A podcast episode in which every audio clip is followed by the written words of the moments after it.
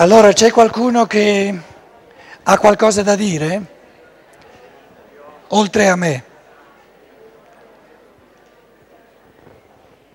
Chi ha qualcosa da dire?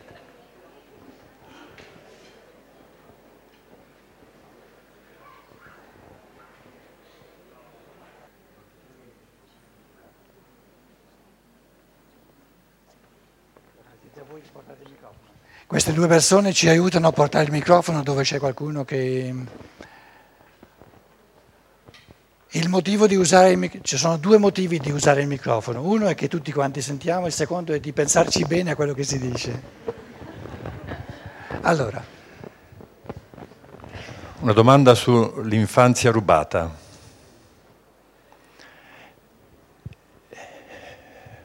Penso che molti anche dei presenti, molti di noi, hanno avuto dei problemi nell'infanzia e questo può, può essere anche moltiplicato nel tempo con i giovani, con i, i ragazzi di oggi. Ma possiamo andare anche indietro nel tempo su tutto questo. La domanda è una infanzia rubata nella persona umana è poi un destino di infelicità oppure la persona ha possibilità interiori e spirituali per trasformare, per inventare, per creare altro, fare una sintesi altra. Certo, non potrà recuperare l'infanzia, però può ricavarne delle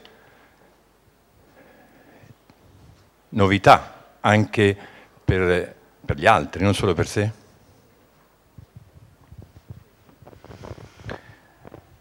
Grazie.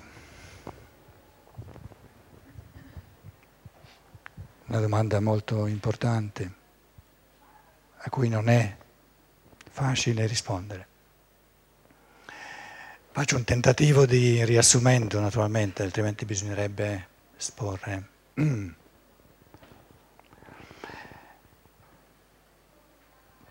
Non cerco di mm, dimostrare quello che dico, lo dico semplicemente, altrimenti ci vorrebbe troppo tempo. Diciamo che questi spiriti che si incarnano, che adesso sono già dieci anni incarnati, bambini di dieci anni, vent'anni incarnati, giovani di vent'anni, quindici anni fa, cinque anni prima di nascere, venticinque anni fa, cinque anni prima di nascere, c'è uno sguardo e adesso in questo momento mentre noi parliamo ci sono tutti i nascituri che ci guardano, sono presenti come spiriti. Allora diciamo, e secondo me coglie il ehm, centro della sua domanda, che questo organismo dell'umanità è un organismo unico, nel senso che coloro che si incarnano lo sanno in quale temperie, in quale stadio di coscienza si incarnano. Lo sanno di incarnarsi in un mondo materialistico, in un mondo di ottenebramento dello spirito umano, eccetera. Lo sanno che hanno contribuito anche loro, non meno di noi, a questi passi dell'evoluzione. Addirittura sanno che era necessario Doveva avvenire così, che tutto ciò che di verità, di saggezza era stato dato agli spiriti umani in chiave di rivelazione divina, per tanti secoli, per tanti millenni, era destinato a sparire per dare a ogni singolo essere umano la possibilità di riconquistarsi tutta la realtà dello spirituale a partire dalla sua libertà, a partire dalla sua voglia, dal suo impegno, come dicevo prima.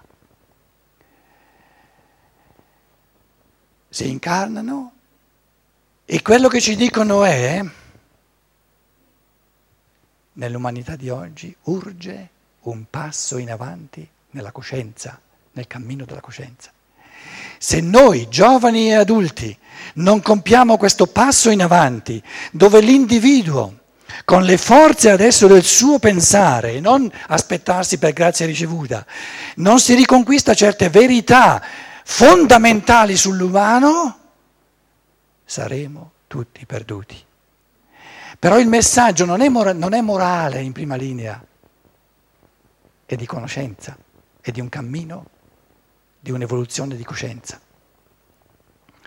Se noi non ci riconquisteremo certe verità fondamentali sull'uomo, non risolveremo i problemi sociali che diventeranno sempre più paurosi. Secondo me è questo che ci dicono. Ed è questa la risposta alla sua domanda. Se noi ci rendiamo conto dell'urgenza, perché vediamo quali, quanti, quanti um, cose micidiali avvengono se noi non facciamo questi passi, dell'urgenza di passi di conoscenza. Questa proposta di una scienza, conoscenza scientifica dello spirituale, quindi anche dell'essere umano prima della nascita, dopo la morte, il sociale, la convivenza umana diventerà, il karma diventerà sempre più disumano.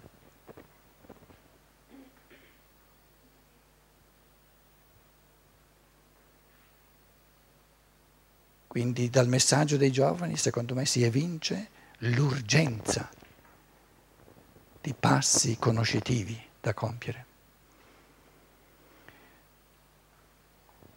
siamo sinceri, in fondo, um, con tutta la buona volontà, le chiese tradizionali, in Germania abbiamo anche la chiesa protestante naturalmente, la chiesa evangelica, sono per quanto riguarda cammini di conoscenza, sono diventate negli ultimi decenni, senza cattiva volontà, senza però fattori di remora. Perché essendo attaccati alla fede, volendo continuare a gestire la fede, che è il modo di conoscere del bambino, che andava bene, andava bene ed era necessaria per una, una umanità la cui coscienza, il cui grado di coscienza era bambina, in un certo senso impediscono e non vogliono come dire, lasciare gli esseri umani liberi di compiere i passi successivi.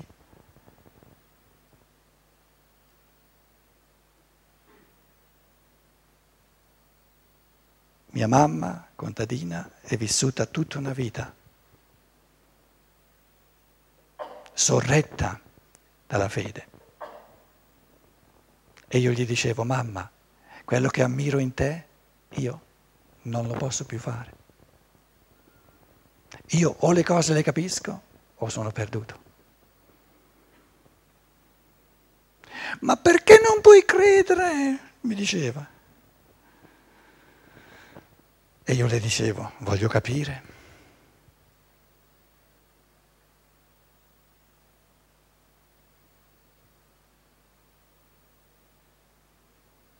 Non è la morale il problema dell'umanità di oggi sono le teste. L'uomo d'oggi è diventato sapiente all'infinito per quanto riguarda il mondo materiale. Abbiamo centinaia di discipline, centinaia di scienze sul mondo materiale.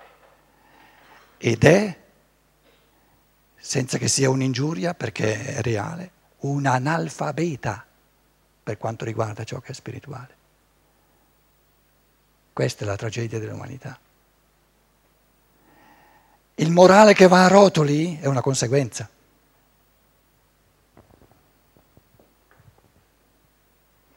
Perché se io comincio a sapere, a conoscere le leggi del karma, per esempio,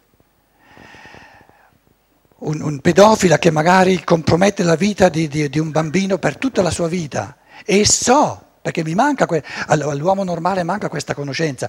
So che cosa mi aspetterà come pareggio karmico, troverò le forze che altrimenti non ho per non farlo. L'uomo maturo, l'uomo moderno, all'uomo moderno dà la forza di non fare il male soltanto la conoscenza di ciò che il male porta. Se, lo, se glielo si dice per comandamento o per proibizione, questa forza non basta più. A mia mamma sono bastati i comandamenti della Chiesa, a suo figlio non gli importa nulla di questi comandamenti. Devono passare per la sua testa.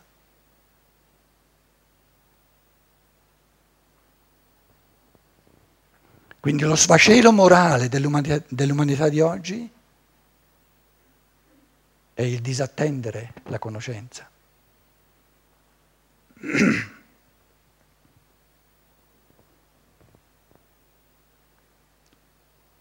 l'evoluzione della coscienza.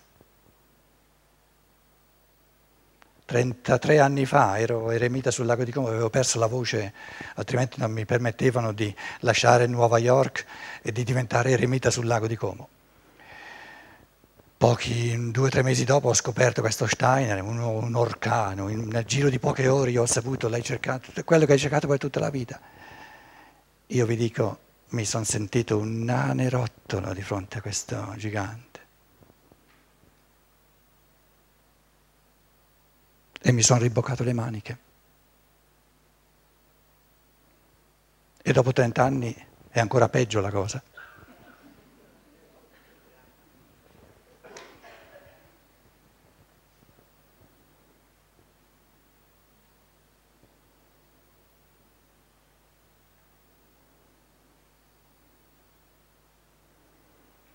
muovere le mani e i piedi, muovere le braccia è facile, muovere la testa è un po' più difficile, ma è questo che ci manca.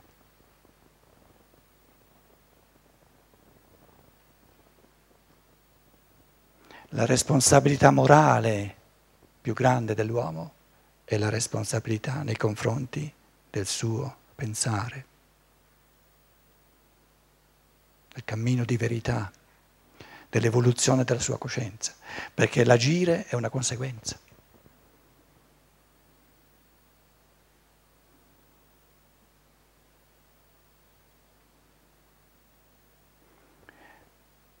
Lo dico in un altro modo, lo spirito del sole duemila anni fa disse al padre, perdona loro perché non sanno quello che fanno. Al bambino si perdona perché non sa quello che fa. Duemila anni dopo non può dire la stessa cosa.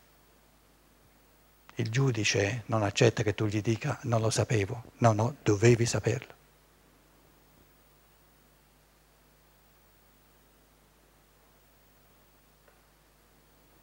I giovani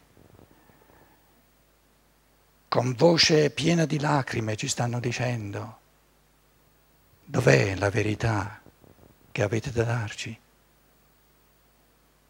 Ci offrite macchine, ci offrite una tecnica così perfetta, aerei, eccetera. E la verità? E la verità?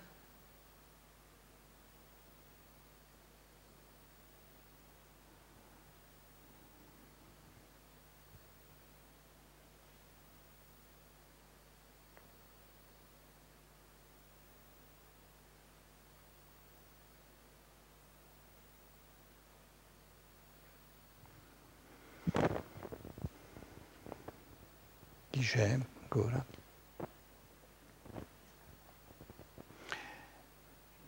Ho colto un pochino il senso della sua domanda?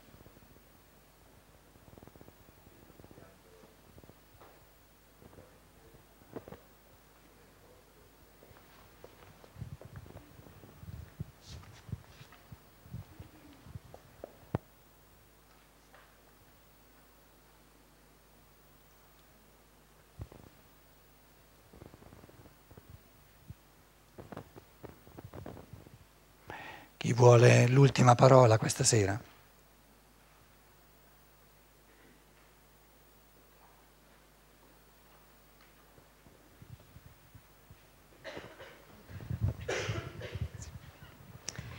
Vorrei che mi aiutasse per favore a ricollocare in, questo, in questa visione del cammino della conoscenza la grazia e la fede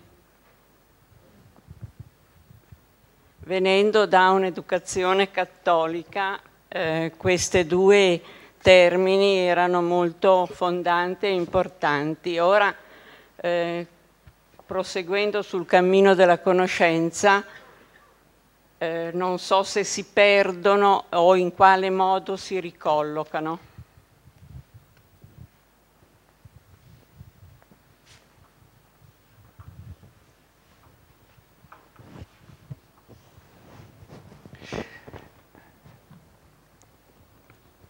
Parlo per eh, riassunti. Qual è la grazia più grande per l'uomo? Grazia che soltanto il suo creatore gli può aver dato.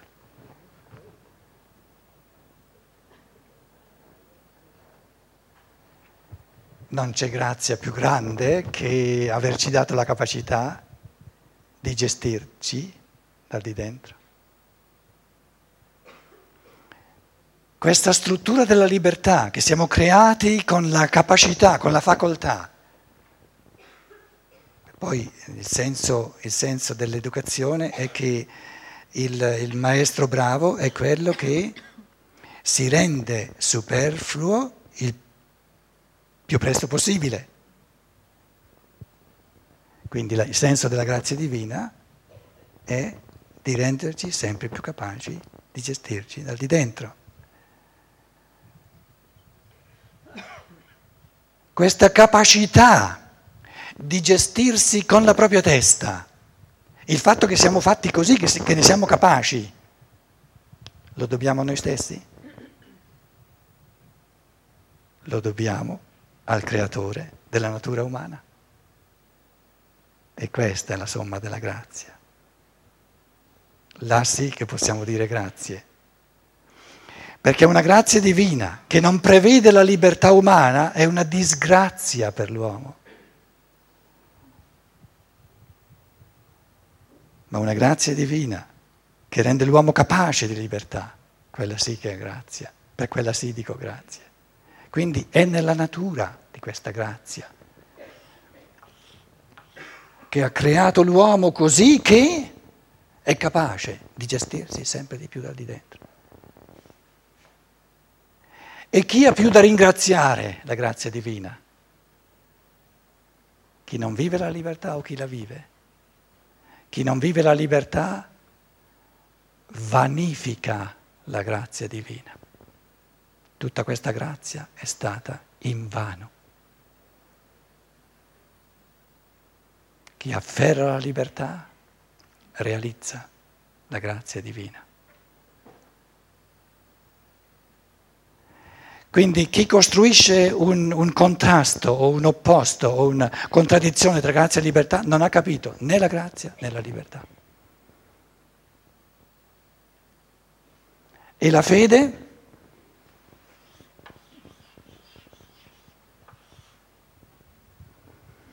C'erano mm, spiriti umani nei primi secoli del cristianesimo che dicevano credo, io credo, ut intelligam credo, perché questa fede, questa fiducia da prima bambina nelle cose che ancora non capisco, dando fiducia diventerò capace di capirle sempre di più.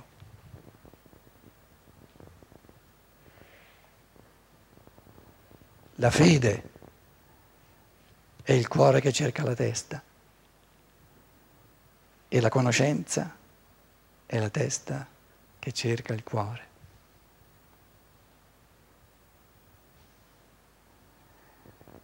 E l'uomo c'è soltanto se tutte e due si approfondiscono a vicenda. Quindi una fede che non sfocia nella conoscenza si vanifica. Perché poi alla fine non si sa più neanche in che cosa si crede. E una conoscenza senza fiducia in risvolti sempre più profondi, non è vera conoscenza. Vera conoscenza è quando ogni volta che capisco qualcosa si raddoppiano le cose in cui per ora devo credere, perché ancora non le capisco.